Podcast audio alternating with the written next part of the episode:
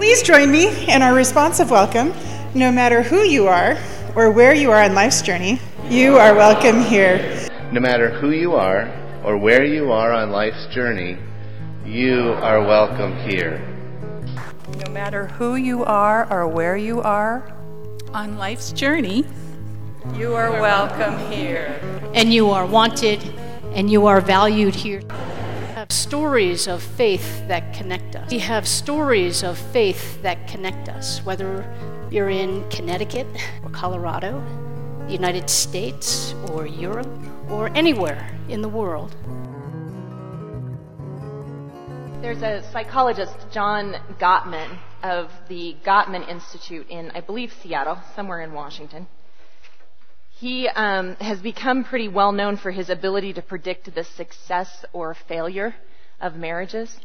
And so um, he can spend a few minutes with a couple and then accurately predict 90% of the time whether they will still be married in five years or not. No pressure.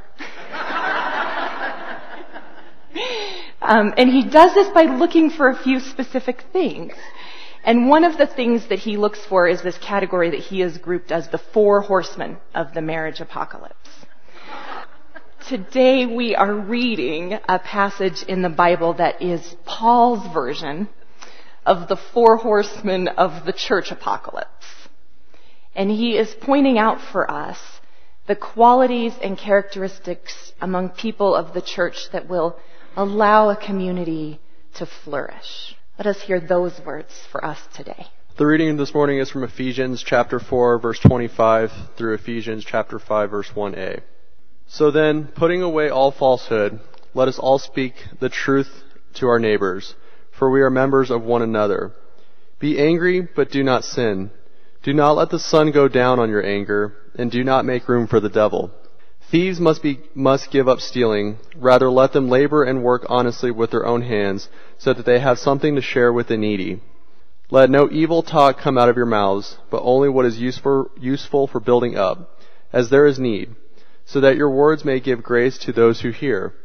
And do not grieve the Holy Spirit of God, with which you are marked with a seal for the day of redemption. Put away from your bitterness and wrath and anger and wrangling and slander together with all malice, and be kind to one another, tender hearted, forgiving one another, as God in Christ has forgiven you. Therefore, be imitators of God. It wasn't a surprise that honesty made Paul's list of things to do for a healthy church. It was right up there near the top. Speak truth to your neighbor. And I think that is so true because honesty is the bedrock on which love is built.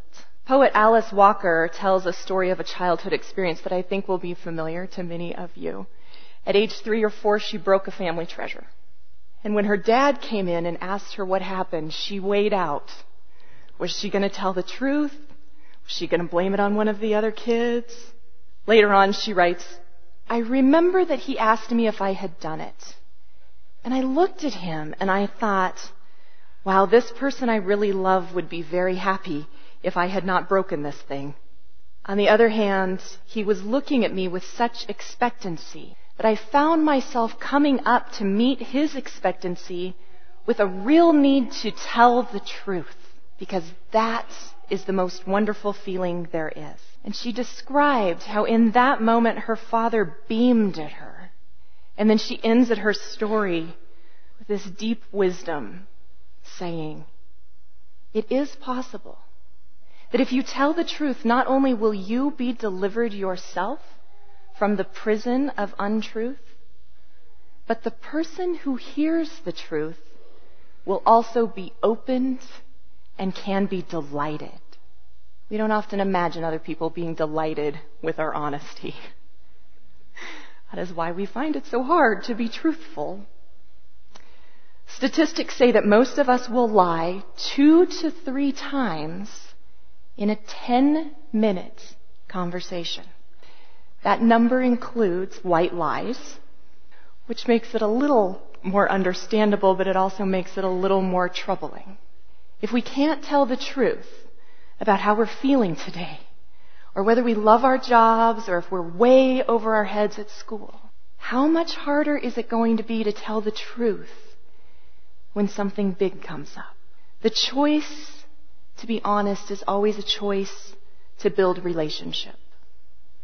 And every time we choose between the truth and a cover up, we are choosing between construction or destruction. EMT Matthew O'Reilly gives this poignant talk about the power of honesty in times of crisis. As a first responder in New York City, it has been his work to be with total strangers as they are dying. Early in his career, when he would arrive on the scene of a car accident or a heart attack and the person would say to them, Am I dying? He would answer no. Because he didn't want to ruin their last moments for them. And he thought that by telling them that they would be fine, he was giving them hope.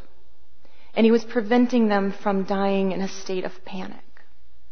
So he recalls this moment of epiphany when he realized that it was not his place to comfort the dying with lies. Instead, he started telling people the truth about their injuries. And what he discovered was that most people used those final moments well. They said goodbye. They asked for forgiveness. They recounted their legacy. In the moment of death, which is a universal fear. People were better served by the truth than by a well intentioned, comfortable, and comforting lie. Which makes me wonder where are the places in our lives that would be better served by the truth than by a well intentioned, comfortable lie. Even as I say that, I am aware that honesty has a bad sign. And you know what I mean if you have ever been hurt by someone's brutal honesty. There's a stage that some kids go through where they experiment with this particular kind of power play, and it goes something like, I don't like your shirt. Why are you upset? I'm just being honest. It's not pleasant when kids go through it, and it's really hard when they don't outgrow it. we know adults, maybe some of us, who still leverage I'm just being honest when they have said something truly hurtful about or to someone. There's a quote, honesty is the cruelest game of all. Because not only then can you be honest, you can hurt someone to the bone and then you can feel self-righteous about it at the same time. Honesty can be wielded like a weapon just as well as dishonesty can. And I think it's unique in Paul's list of uh, church apocalypse criteria in that it can be overdone as easily as it can be underdone. That will also undo a church or any community that we are part of. And it's important to keep in mind that Paul's in teaching here isn't just virtue for virtue's sake. It's an ethic. It's about how do we live out our life in service to the church. And so the choice to tell the truth is always balanced with this intention. I think it's helpful in Buddhism, which also has a teaching about avoiding false speech. The Abhaya Sutra categorizes the things that a Buddha shouldn't say. And it starts with the obvious, the things that we have already talked about this morning. We shouldn't say words that are untrue. And we shouldn't say words that are untrue even if they feel good to say them, which is white lies. But then it goes on to name two other things. In the category of false speech are words that are true but are not beneficial to somebody else. In other words, that brutal honesty, when we wield it more for our edification than for the benefit of the hearer. I have been on the receiving end of that, but I think it is more honest to say that I have also done that. For me, I do it when I need to be in control of a situation or I am feeling wounded myself. We all have those triggers, and I think we are well served to know what they are. That is also speaking truth to and for ourselves. But the second interesting nuance in the Buddhist teaching against this false speech is a command to avoid words that are known to be factual and beneficial, but are not yet at the right time to say them. It may be true, and it may need said.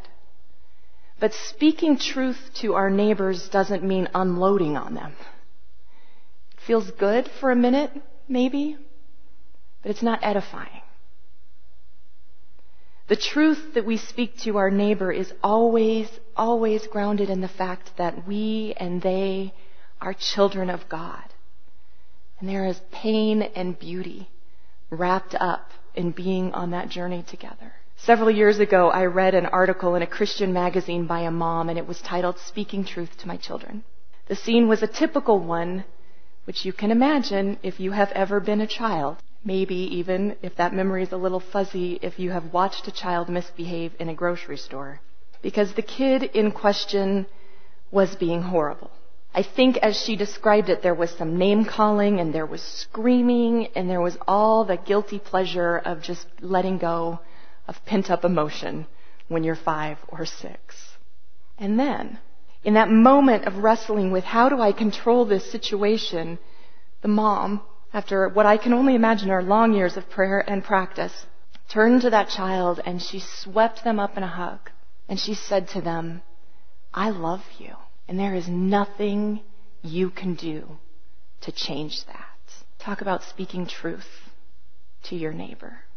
It's a pretty powerful moment of honesty. And while I would guess that later on the parent eventually had to address the bad behavior in that moment, in the moment of anger and of anxiety and frustration, she could have spoken any manners of truth, but she chose to speak the most important truth. That, I think, is the deeper call of Paul's advice. Speak the truth to your neighbor, but make sure it is the most important truth for that moment. That is how we build the church. And it's how we make the kingdom come alive day by day, truthful block by truthful block. May it be so with all of us. Friends, now go to be people of peace, tellers of truth, and delight in the relationships that unfold. As you go, may the road rise up to meet you. May the wind be always at your back. May the sun shine warmly on your face and the rains fall softly on your fields. And until we meet again, may God hold you in the palm of their hand. Go in peace.